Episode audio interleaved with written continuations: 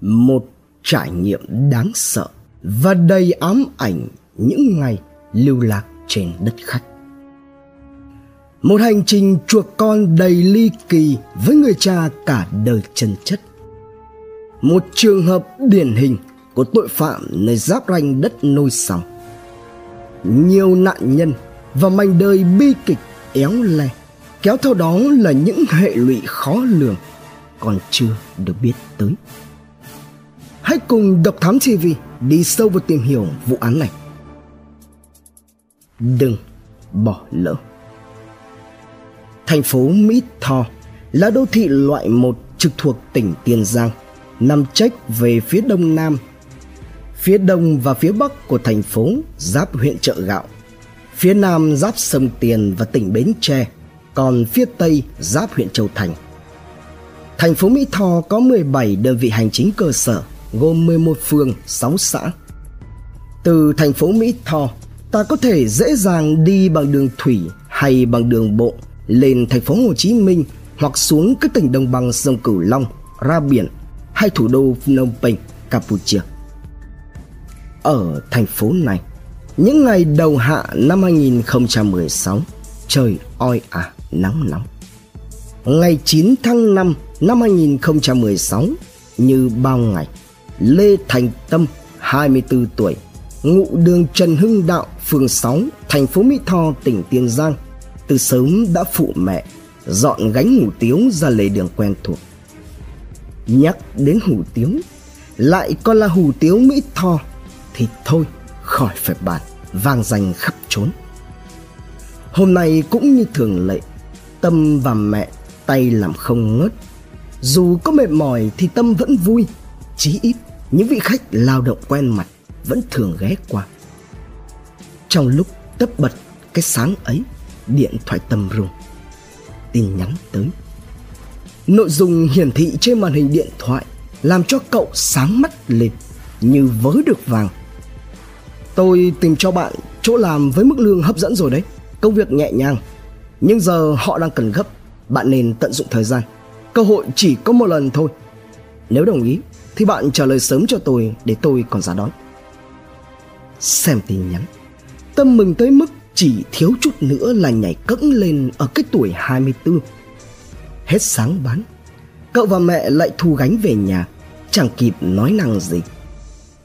Vừa về đến nhà là Tâm vội lao ngay đi tìm quần áo, đồ đạc thu dọn.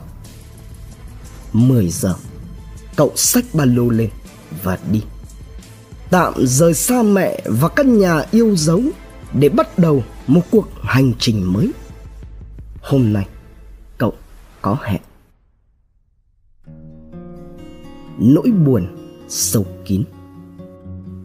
Tin nhắn đến tâm mừng và vội tới như vậy cửa à? phải rồi nếu như bạn là cậu ấy và nếu bạn cũng có một nỗi buồn sâu kín như tâm kể ra thì dài dòng lắm, cũng chẳng biết phải bắt đầu từ đâu. Thế nhưng nói về tâm thì đại khái như sau, cũng đủ để hình dung về cậu chàng ấy, nôm na là thế này. Tâm sinh ra và lớn lên trong một gia đình nghèo, đã thế mấy năm nay, đã khó lại càng khó. Nhà lại ngay giữa cái xóm lao động, ai cũng nghèo, mở mắt ra là thấy chữ nghèo ấy thế mà cậu lại có cái tâm, cái trí của riêng mình. So với mấy đứa bạn cùng trang lứa, thì tâm tính tình hiền lành là một người con có hiếu. Bố tâm là anh lê tấn nghiệp 51 tuổi. Sang đến tuổi ngũ tuần rồi, ấy thế nhưng cái nghèo đeo đuổi. Anh nghiệp chỉ đơn giản là ai thuê gì thì làm nấy, lúc thì xe ôm, hôm lại phụ hồ cũng chẳng biết đâu mà lần không những thế vì lý do riêng anh nghiệp và vợ sống ly thân Mẹ Tâm là chị Nguyễn Thị Em bán hủ tiếu lề đường cho người dân lao động. Thiếu thốn, khó khăn là thế, nhưng anh Nghiệp vẫn quyết nuôi con ăn học cho kỳ được. Tâm cũng hiểu mà biết lắm, thế nhưng học tài thì phận. Năm Tâm tốt nghiệp cấp 3, anh Nghiệp cũng lo cho con đi thi đại học như chúng bạn. Chỉ tiếc là lần ấy, Tâm trượt. Không nhụt chí, Anh Nghiệp động viên con đi thành phố Hồ Chí Minh, Nhưng Tâm thì chẳng chịu. Chỉ một mực đòi ở nhà để phụ giúp gia đình. Cũng từ cái đợt ấy, Tâm sang ở với mẹ. Cậu chàng siêng năng Cùng mẹ dậy sớm đi chợ, Chuẩn bị đủ kiểu cả. Rồi lại phụ mẹ bưng bê hủ tiếu. Ai thấy cũng mừng. Về phần anh Nhập Những lúc rảnh rỗi Là anh lại vỗ vai động viên con trai. Ráng thêm thời gian nữa. Cha dành dụng kiếm số vốn, Sẽ có tiền cho con học lấy cái nghề nuôi thân. Càng lớn, Tâm càng biết nghĩ. Ví thử, Trong cái môi trường sống và quan hệ xã hội xung quanh như vậy, Thấy tụi bạn có xe này xe nọ Tâm cũng mặc. Nhiều khi nghĩ về con, Chị em ứa nước mắt. Thấy con nó hiểu cho hoàn cảnh gia đình Mà không đua đòi ăn chơi xa đoạn Thì chị và anh Nghiệp cũng mừng. Nhưng nghèo, gặp cách eo. Thế nhưng Tâm chẳng chịu thua. Để phụ thêm cho bố mẹ, Tâm đi xin việc làm thêm. Rồi thì cũng được người ta nhận. Mấy tháng trước, Tâm bắt đầu vào làm phục vụ tại quán cà phê ở thành phố Mỹ Tho. Vậy là hàng ngày, Sau buổi phụ mẹ bán hủ tiếu, La Tâm lại đi chân chạy ở quán. Thế nhưng, Mức lương ít ỏi chẳng đủ sống, Khiến cho Tâm lại quyết định tìm công việc khác. Tìm đi tìm về, Thì Tâm lên Zalo ngó nghiêng. Qua đây, Cậu quen được với một người bạn rất tốt bụng. Giờ đang đi làm và ở trọ tại thành phố Hồ Chí Minh. Cụ thể thì Tâm cũng chẳng rõ, Chỉ biết rằng người bạn ấy tên là Trường. Những lúc tâm sự với Trường qua tin nhắn, Tâm thú thật Là bản thân đang tìm việc làm để có thu nhập ổn định. Thương bạn, Trường đã nhiều lần rủ Tâm lên thành phố Hồ Chí Minh chơi, Ngóng xem đâu đó có việc gì để cho Tâm làm không. Thế rồi sáng nay Trường gửi tin nhắn đến như lời hứa. Vậy là cái mong ước bao ngày của Tâm Cũng đã trở thành sự thật. Thức dậy ở một nơi xa. Giúp mẹ bán xong buổi sáng Tâm mới gom quần áo bỏ trong ba lô đón xe lên thành phố Hồ Chí Minh. Trên đường đi, với chàng trai hiền lành và chân chất như Tâm, cậu chẳng mảy may nghĩ gì về trường. Đơn giản, đó là người bạn tốt của Tâm. Cậu nghĩ rằng tháng lương đầu tiên của mình chắc chắn là sẽ phải dành ra để mua quà cho bố mẹ. Rồi sau đó, Tâm sẽ gắng dành dụm. Khi nào đủ tiền sẽ về quê kiếm cái nghề sinh sống sau đó sau đó và sau đó miên man với những suy nghĩ chặng đường khoảng 70 km chẳng mấy chốc mà hết xịch xe khách đã đến bến như đã hẹn trương niềm nở đánh hẳn chiếc xe hộp đến đón thấy vậy tâm cảm ơn rối rít nhưng không có nhiều thời gian để rông dài. Trường ngó qua đồng hồ rồi hối tâm. Mau lên xe ngay đi bạn, đừng để ông chủ chờ. Lên xe, nhìn đường phố trưa Sài Gòn nắng đổ qua lớp cửa kính và bầu không khí máy lạnh trong xế hộp thì với tâm nó cứ phải là bao chất đầy hứa hẹn.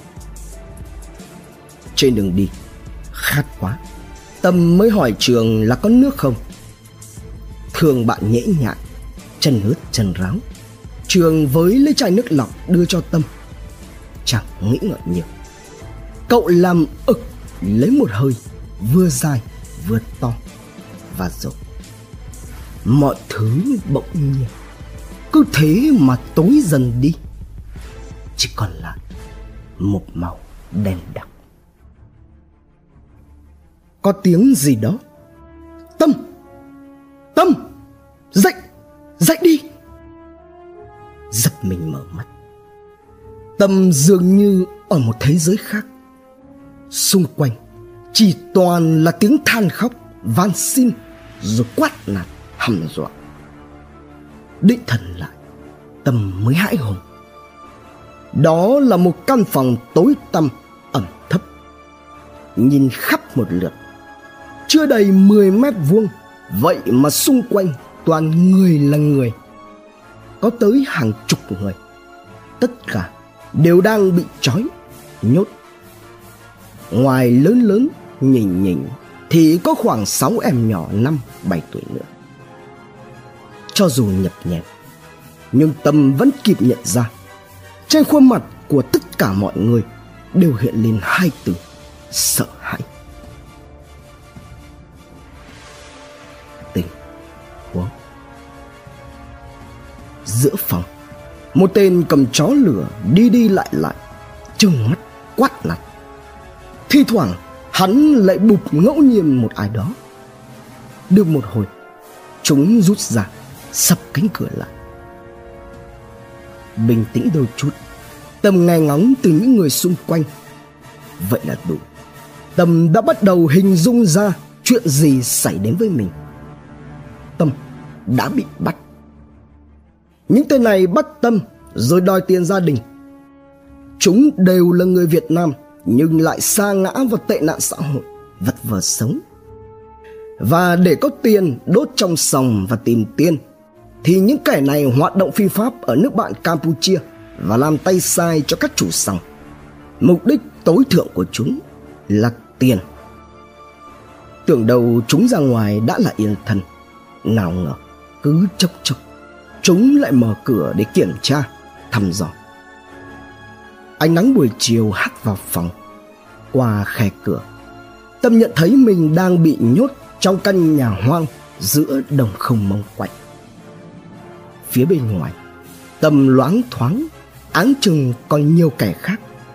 Một số nói chuyện với nhau bằng thứ tiếng lạ lạ, chắc là tiếng campuchia. Rồi được một lúc lại nói chuyện bằng tiếng việt. Qua khe cửa, những lần mà chúng ngó vào kiểm tra, những kẻ này hiện lên trong tâm thật kỳ quái dị hợm. Có tên ốm nhom như bạch cốt, có tên đầu hất cua bọng trợn có tên thì lại phủ kín người bằng những hình thù quái dị ám ảnh. Biết tâm là lính mới, một số lúc đi vào đi ra cũng không quên ném cho tâm cái nhìn dò xét. Nhưng quan trọng hơn cả, ngay giờ phút này đây, tâm đói côn cao còn cổ họng thì bỏng rát khát nước tới vô cùng tận nam vàng Thế rồi, xuyên thủng bầu không khí nồng ẩm là vài tên túm lại và một người ở trong phòng cất tiếng. Cha mẹ mày bỏ mày rồi. Mày chuẩn bị mai đi Nam Vang nghe.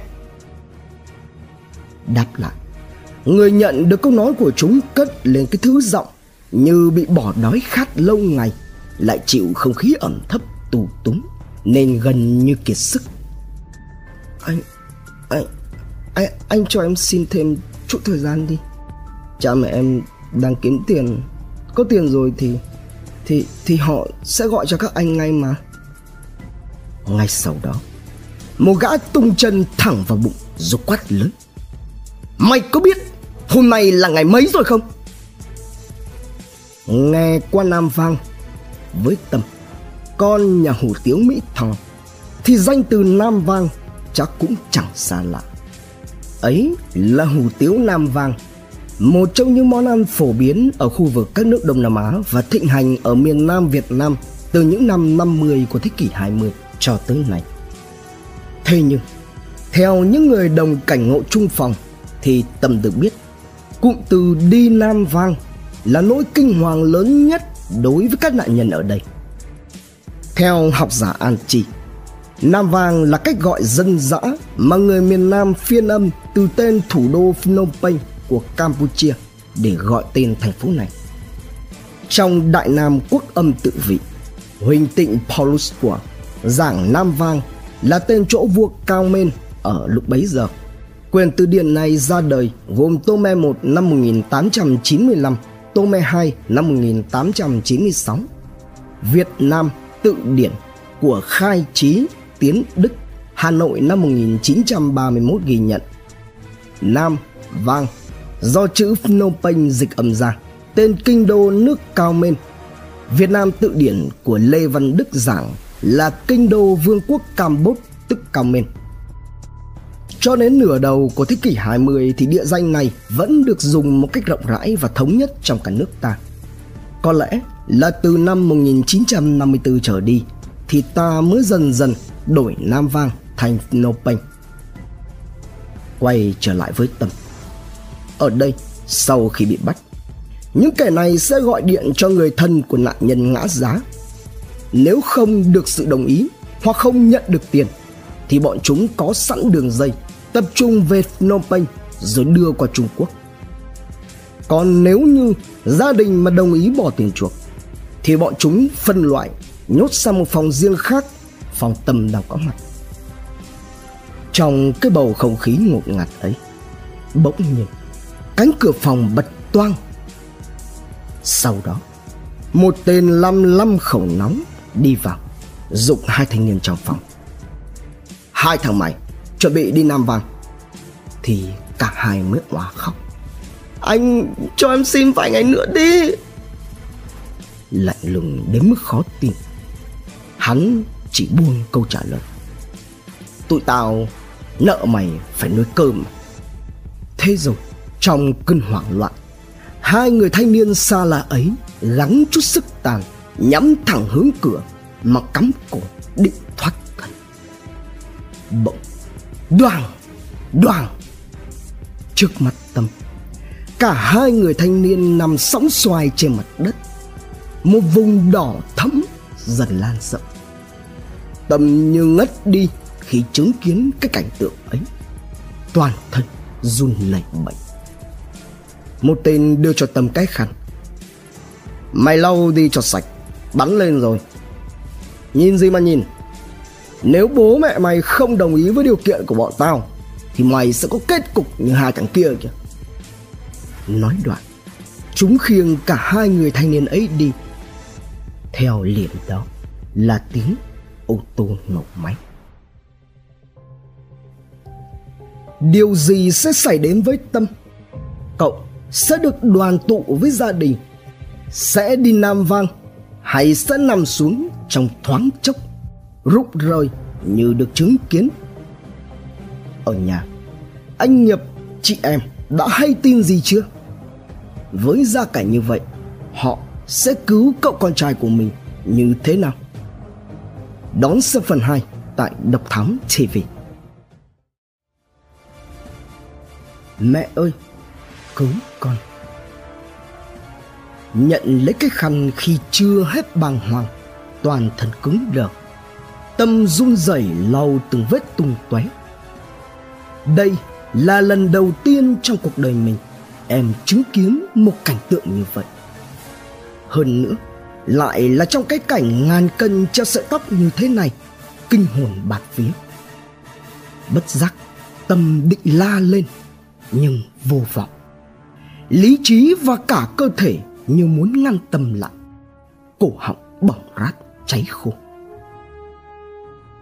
dần dần quay trở về với thực tại Tâm như sực nhớ đến chiếc ví và điện thoại hồi sáng trên xe khách để vào trong túi quần. Nhưng không, chẳng còn gì chờ đợi Tâm khi mà cậu sụp tay vào túi cả. Lúc này, Tâm chỉ ao ước sao cho được trở về sống với gia đình. Về với gánh hủ tiếu, về với mỗi sáng phụ giúp mẹ. Hơn ai hết, Tâm hiểu rất rõ ràng. Chỉ còn có thể ngồi đây và chờ đợi vào quyết định của số phận. Trong các căn phòng chật trội ngột ngạt ấy, hàng chục người cũng đang như vậy. Bị giam cầm và không có lối thoát, ánh nắng chiều vàng vọt hắt qua cánh cửa, làm cho lòng tâm đau nhói. Giờ này, chắc bố mẹ đang lo lắng lắm, không biết tâm ở nơi nào đang lờ đờ. Bỗng nhiên một tên bọng trợn tiến tới gần tâm, chia ra cái màn hình điện thoại rồi hỏi, phải số điện thoại của mẹ mày không? Tâm chỉ dám rón rén đáp dạ phải. Gã mới bấm số điện thoại Rồi lên tiếng rõ to. Nói rồi, Gã đưa điện thoại cho Tâm. Cậu chỉ kịp kêu lên, Mẹ ơi, Cứu con! Thì cái tên bạo trợn ấy Giật lại cái điện thoại Rồi đẩy Tâm một cú làm cho cậu chỏng trơ. Lại một lần nữa Cánh cửa giam hãm kia Đóng sầm lại.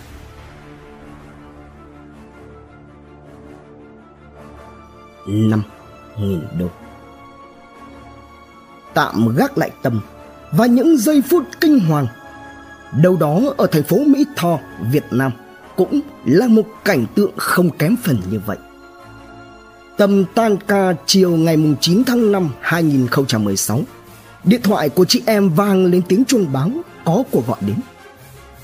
Đang dở tay với khối thứ việc, chị liếc nhìn xem là ai gọi vào giờ này. Nhưng lạ thật, một số máy lạ không phải là những người quen được chị lưu trong danh bạ. Đã thế còn dài loang ngoằng 00 855 714 48 794. Chị chưa thấy nhà mạng nào có số như thế bao giờ. Bấm nút nghe, một tin trời đánh giáng vào màng nghĩ chị. Mau đem 5.000 đô sang Campuchia chuộc con. Nếu không, nó không thể thở mà về chẳng mấy chốc cái hung tin ấy lan ra khắp xóm nghèo, rồi tới tài ảnh nghiệp. Vội vàng bỏ dở công việc mà người ta mướn anh chạy ngay về nhà. Thấy chị em thất thần, lấy hết sức bình tĩnh. Anh cầm lấy cái điện thoại của chị và cân nhắc. 17 giờ 56 phút, Anh Nghiệp bấm gọi lại vào số điện thoại quái ác kia Và nói, Anh là ai mà ra giá chuộc con tôi? Từ đầu dây bên kia, vang lên một giọng nói với những câu từ đầy ám ảnh mà anh không thể nào quên. Mày không cần biết tao là ai. Mày muốn nó trở về việt nam thì mau kiếm đủ 5.000 đô rồi đem qua đây. Bằng không, vợ chồng mày vĩnh viễn không bao giờ gặp được. Theo sau đó là tiếng chửi thầy hăm dọa. Mày nói chuyện với nó này. Khi giọng tâm yếu ớt vang lên dù chỉ có vỏn vẹn bốn từ rồi cuộc gọi ngắt nhưng nó như đã đánh cắp một cái gì đó ngang như hơi thở của anh nhập anh thẫn thờ. Đúng là giọng của con trai mình rồi. Một con đường. Quay trở lại cánh đồng hoang vắng nào đó ở campuchia. Sau cuộc điện thoại đầu tiên với chị em, chúng đóng sầm cánh cửa lại. Một lúc sau, một tên kéo kẹt mở cửa. Với những người ở đây, thì trước khi mà câu nói đi Nam Vang vang lên, thì nỗi sợ nhất của họ chính là tiếng mở cửa. Mỗi khi ấy, cả phòng lại nhốn nháo, bất an đến trắng bạch ra. Không biết ai hay chính mình sẽ là kẻ tiếp theo phải nhận nhưng không, ơn trời, thật may mắn. Lần mở cửa này không như vậy. Lần này, chúng đem tới thức ăn, nước uống và phần phát. Mỗi người một phần. Trước mặt tâm là suất ăn như vậy. Một đĩa cơm rang trứng cùng với một chai nước lọc. Mở vội chai nước. Tâm chỉ nghĩ đến việc uống nước, chứ không nuốt trôi nổi bất cứ cái thứ gì cho dù bụng đang đói đến cồn cào gào thét. Ấy thế nhưng xung quanh tâm thì lại là cảnh. Những người cùng cảnh ngộ đang lùa vội đĩa cơm như thể là nước chừng vậy. Đi hết từ cảm xúc này cho tới cảm xúc khác đều không thể diễn tả bằng lời. Tâm lại bần thân ngồi thư giãn. Bỗng, một giọng nữ vang lên. Đó là thanh nữ nạn nhân lớn tuổi nhất trong phòng, khuyên can tâm. Em ăn đi, một ngày được cấp hai lần. Không ăn đói đó, không có sức nữa đâu. Cứ như vậy, sau bữa ăn, cánh cửa lại sập đóng. Đến sầm tối, một tên hé cửa kiểm tra. Cánh cửa mở, kéo theo làn gió, Nhẹ lùa vào làm cho căn phòng bớt đi hẳn cái ngột ngạt. Nghe ngóng đôi chút. Vài tên lảng vảng rồi đi đâu đó Chỉ còn lại có một tên ngồi trong cửa. Thấy vậy Thanh liền nảy nỉ. Anh cho tôi đi đi. Về đến Việt Nam ấy Tôi không bao giờ quên ơn anh đâu.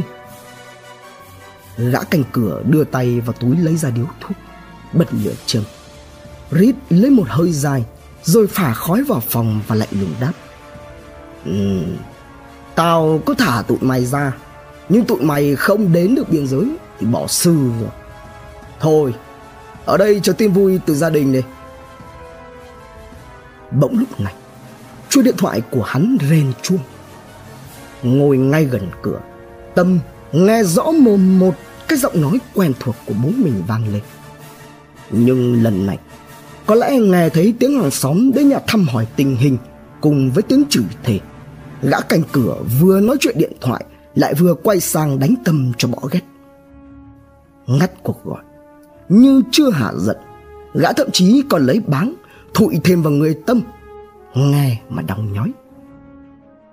Thấy cảnh tượng như vậy, Thành và nhiều người khác cùng phòng không cầm được nước mắt. Tiếp tục van này Nhưng y thì vẫn lạnh lùng nói. Tụi mày chỉ có một con đường đó là gia đình đồng ý đem tiền sang Không có lựa chọn nào khác hơn Tụi bay cũng thấy rồi đấy Trong 3 ngày Gia đình tụi bay mà không đồng ý Thì tao đem qua Nam Vàng hết cả lũng Xoay ở Mỹ Tho. Lúc này, nỗi thân thờ ngẩn ngơ của anh Nghiệp mau chóng bị xua tan bởi con số 5.000 đô. Một con số khủng khiếp quá lớn lao. Ra cảnh vậy, anh và chị em thì biết xoay đâu ra đây? Hay tin, bà con lối xóm cũng có mặt động viên an ủi anh chị. Ngặt nỗi, lực bất tòng tâm. Toàn là dân lao động nghèo làm gì có tiền mà giúp đây thế rồi thông cảm với hoàn cảnh của anh một số người đã nhanh tay mỗi người một hai trăm ngàn đem góp lại để giúp anh làm lộ phí sang nước bạn nghĩ tới nghĩ lui cuối cùng thì anh nghiệp đành quyết định đi vay đi mượn đủ theo yêu cầu của chúng đêm ngày 9 tháng 5 hôm ấy vĩnh viễn trở thành nỗi ám ảnh trong đời của anh Nhập. Suốt đêm, anh lang thang khắp nơi ở thành phố Mỹ Tho, vay mượn cho kỳ được con số theo yêu cầu của bọn gọi điện, mong sao trước mắt đưa được Tâm trở lại nhà cái đã. Sáng hôm sau, anh vẫn chưa có đủ. 8 giờ 59 phút sáng, điện thoại của chị em lại vang lên tiếng chuông điện thoại báo có cuộc gọi đến với thông điệp. Tao cho mày điều kiện cuối cùng Chậm nhất 2 giờ chiều nay mày phải đem sang đây cho bọn tao Để nhận lệnh người. Nghe thấy vậy Anh Nghiệp van này Mấy anh thông cảm Hôm nay chủ nhật tôi có đi vay Đi hỏi Cũng không tìm ra được nhiều như thế. Hiện tại tôi mới chỉ có 50 triệu thôi. Mặc kệ cho anh van lưng, Phía đầu dây bên kia vẫn là cái giọng lạnh lùng vô cảm cất lên. Một đồng tao cũng không giảm cứ thế, chúng liên tục gọi điện nhắc anh nghiệp phải tìm cho ra đủ số. Và thời gian thì cứ thế mà trôi đi. Lúc đồng hồ điểm 14 giờ ngày 10 tháng 5 thì cũng là lúc mà anh nghiệp nhận được cuộc gọi. Tao kêu mày đem qua nhận người. Mày sang chưa? Khẩn khoản, sụp đổ. Anh nghiệp chỉ còn biết nói. Mấy anh thông cảm cho tôi một ngày nữa đi. Hôm nay tôi chạy khắp nơi, Nhưng cũng không đủ. Vậy mày nghe nó đau này. Và rồi, Anh nghiệp như rụng rời. Tay anh buông thõng chiếc điện thoại. Vì không đành lòng nghe những tiếng bụp hự Khóc lóc van xin của tâm Anh lại càng không dám nghĩ đến cái hậu quả Mà Tâm sẽ phải đối mặt Nếu như anh không có đủ và sang kịp hẹn. Cuộc hẹn Tâm chưa dứt lời kêu xin thì chúng đã cúp máy. Ngoài sự nóng lòng, anh Nghiệp bình tâm nghĩ khả năng là Tâm nghe theo chúng bạn sang Campuchia vào xong thua rồi không có tiền trả nên mới ra nông nỗi cơ sự này. Anh nhớ lại, mới có mấy tháng trước thôi, thông qua báo chí, anh có biết vụ một bé nhỏ tuổi tầm lớp 2 ngụ huyện Củ Chi, thành phố Hồ Chí Minh bị hại ở Campuchia chỉ vì mẹ cháu đã không có 300 đô la Mỹ đưa ra theo yêu cầu. Nghĩ đến đây, anh giận lắm, nhưng cũng thương tâm nên dặn lòng phải cố hết sức. Quyết bằng mọi cách phải tìm ra cho đủ. Càng nghĩ, anh càng lo. Mong cho trời mau sáng để đi vay mượn đủ số tiền còn lại. Chẳng ngủ được. Anh Nghiệp lại lôm côm ngồi dậy, dòm dõm trong mắt nhìn đồng hồ. Một giờ, hai giờ, hai chiếc kim nặng nề nhích từng chút một. Thời gian trôi như thể là cực hình đối với anh. Và cũng đã một ngày, chị Nguyễn Thị Em vẫn nằm khóc ở nhà không ngớt.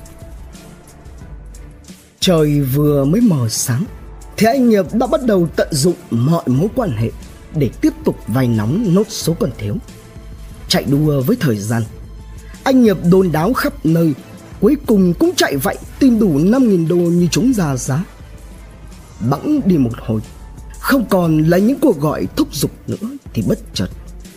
Đúng không giờ ngày 11 tháng 5, anh Nghiệp nhận được cuộc điện thoại quen thuộc từ phía Campuchia. Tụi tao tìm mày Điều kiện cuối cùng mày phải thực hiện Đúng 11 giờ trưa Mày đem đủ đến trung tâm chợ Tràng Bàng Nhớ mở máy để tụi tao liên hệ Đừng có báo lung tung Chỉ dẫn. 9 giờ sáng, Ngày 11 tháng 5 Anh Nhập bắt đầu hành trình. Để tiện cho mọi giao dịch, Anh đã thuê một chiếc xe ô tô 4 chỗ từ thành phố Mỹ Tho.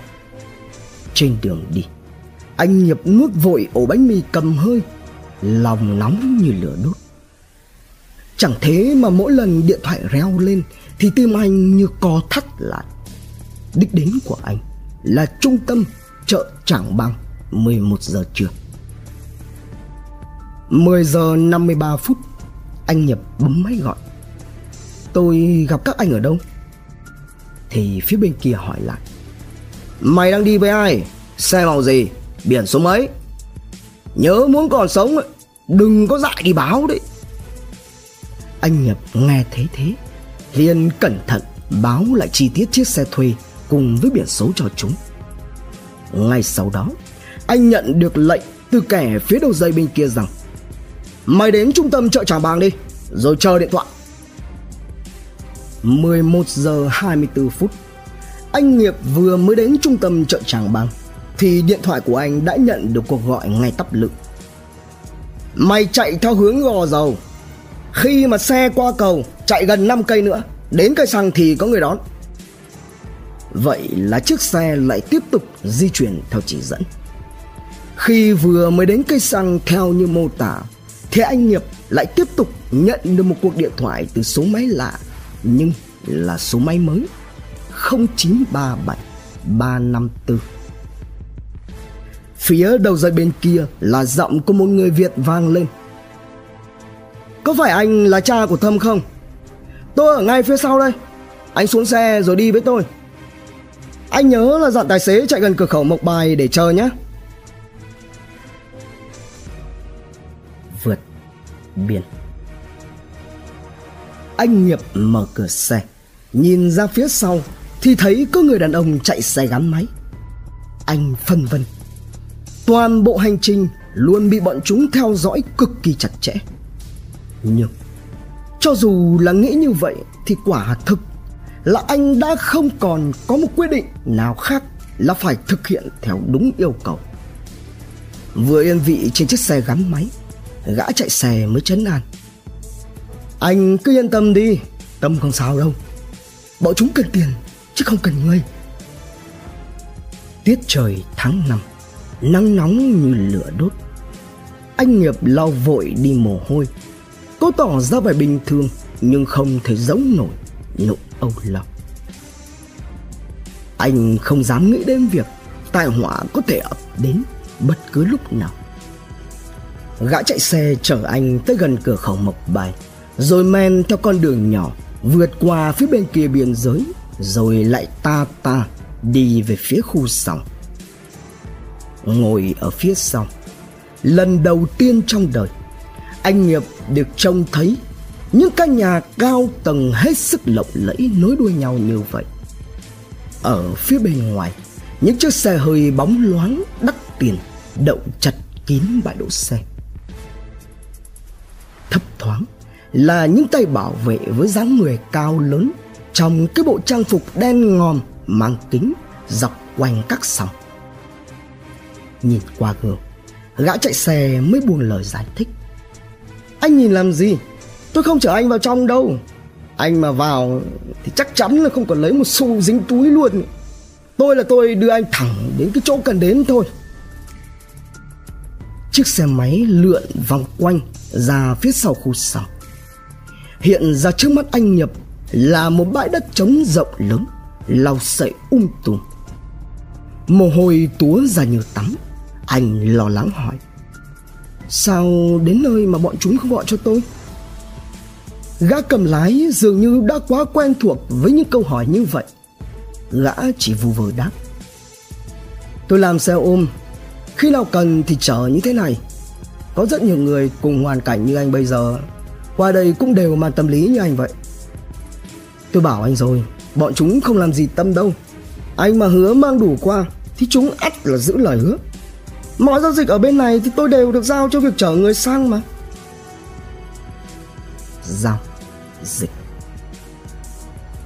Trên con đường đất đỏ ngoằn ngoèo Gã xe ôm còn kể thêm mấy câu chuyện khác làm cho anh Nghiệp nổi khái ốc. Chẳng hạn như là mấy tháng trước, gã này có chở người cũng đến bãi đất này để tiến hành giao dịch. Thế nhưng do không đúng, không đủ theo con số đã giao kèo trước nên là chúng ra tay luôn. Mặc cho những tiếng van xin khóc lóc vang nài vang lên trên cánh đồng vắng. Trời nóng đến ngốt người, mướp mải mồ hôi. Nhưng anh nhập lại thấy lạnh ớn cả cuộc sống. Anh đành phải kim lại, dặn lòng mình là hãy can đảm lên. Tay phải của anh đẩy lên cái túi có trăm mười triệu, còn tay trái thì cầm lấy cái nón bảo hiểm hờ để phòng thân. Chợt, gã xe ôm dừng ở giữa chỗ đồng không mông quạnh. Cũng ngay lúc đó, có bốn tên xuất hiện. Một trong số chúng cất giọng hỏi anh Nghiệp. Tiền đâu? Anh Nghiệp nhìn quanh Không thấy tầm đâu. Anh định la lên Nhưng vô vọng. Xung quanh anh là cánh đồng hoang vắng Không có lấy nổi một căn nhà. Trong khi đó thì bọn chúng có đến bốn người, Thêm cả gã xe ôm Thì cũng là người của chúng nốt Chỉ cần năm tên này mà cùng ra tay Thì xem như là anh sẽ mất trắng. Thậm chí là trở thành cái mồi câu thứ hai của bọn chúng luôn, chứ không chừng. Do không thấy tâm, anh nghiệp mới cẩn thận đáp. Tôi đã đem đủ cho các anh. Không thấy thì tôi không giao cả bốn tên lạnh lùng nhìn anh rồi nói.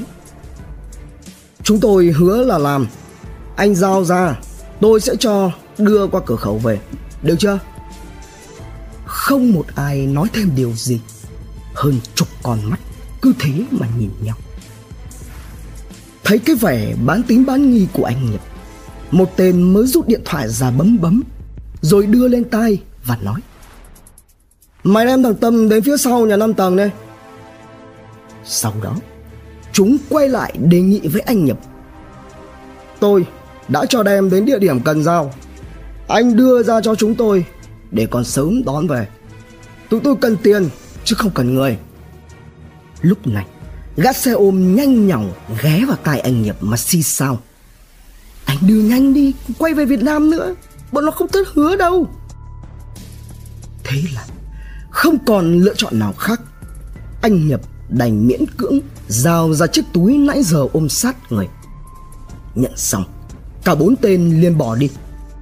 Cũng cùng lúc ấy, Gã xe ôm dục anh lên xe, Rồi gã quay trở lại con đường cũ, Hướng về phía Việt Nam. Ngồi sau xe máy, Quả thật lúc ấy, Anh Nghiệp chỉ mong sao thật nhanh Để được gặp Tâm. Anh vẫn còn bàng hoàng, Chưa hết sốc. Đây đúng là lần đầu tiên trong cuộc đời mình hơn 50 năm Từ lúc cha sinh mẹ đẻ, Anh Nghiệp gặp phải tình huống như vậy.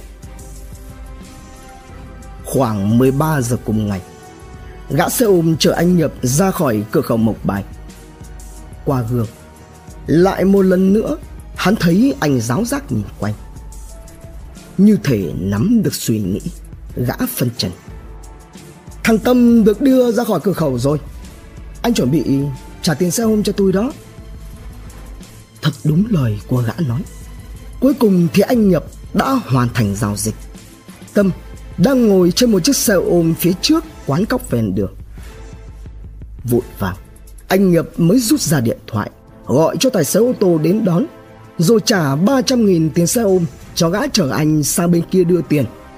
Trả thêm 250.000 nữa cho gã đưa Tâm về đến đây. Lên lại chiếc xe ô tô thuê, cả hai bố con thẳng hướng quay về thành phố Mỹ Tho. Nhưng tâm vẫn còn run rẩy không hé lên một lời. Thấy vậy anh Nhậm cũng không hỏi không rằng mà chỉ động viên an ủi tâm. Con đừng lo mình về nhà rồi. Trên suốt quãng đường trở về điện thoại di động của anh Nhậm liên tục réo phía bên kia đầu dây. Chị em mừng rơi nước mắt khi nghe tin tâm đã được trở về. Cùng có mặt với chị ở căn nhà nhỏ chờ đợi, là hàng chục người đến chia sẻ, hỏi thăm và chung vui. Chưa hết. Về phần tâm, những ngày đầu trở về đoàn tụ, cậu như người mất trí. Ngày nào cũng thế tâm chỉ ngủ vui và ở lì trong phòng. Thế nhưng, hễ cứ mỗi khi chợp mắt, thì tâm lại thương hoảng loạn kêu cứu. Tỉnh dậy thì thẫn thờ, thơ thần ai hỏi gì cũng không hé răng trả lời lấy nửa chữ. Sau nhiều lần thuyết phục và động viên, thì cuối cùng tâm cũng đã chịu kể lại toàn bộ sự thật cho mọi người. Ai cũng không kìm được nước mắt tâm nói. Những lúc nghĩ về cha mẹ, em không sao ngủ được bởi chưa giúp được gì. Gia đình còn nghèo khó. Em luôn tâm niệm kiếm lấy việc làm, phụ giúp để cha mẹ đỡ vất vả. Thế mà em về được thì cũng mừng. Ấy thế tuy nhiên, hàng chục người từng cùng cảnh ngộ như thế thì rồi đây sẽ như thế nào? Hiện tại tâm đã trở lại với cuộc sống bình thường. Đều đặn mỗi sáng tâm vẫn phụ mẹ đi bán hủ tiếu, kiếm việc làm thêm để phụ giúp gia đình, trả món nợ. Trân trọng cảm ơn quý vị khán thính giả đã theo dõi. Subscribe, ấn chuông đăng ký để cập nhật những video mới nhất. Like, share, chia sẻ tới nhiều người hơn. Comment những suy nghĩ, ý kiến, bình luận của bạn hay những gợi ý đóng góp để chúng tôi được hoàn thiện hơn. Độc thám tv hai ngày một số vào lúc 21 giờ. Nguồn tham khảo và tổng hợp Công an thành phố Hồ Chí Minh, Cổng thông tin điện tử tỉnh Tiền Giang, Petro Times cùng nhiều nguồn khác từ Internet. Độc Thám TV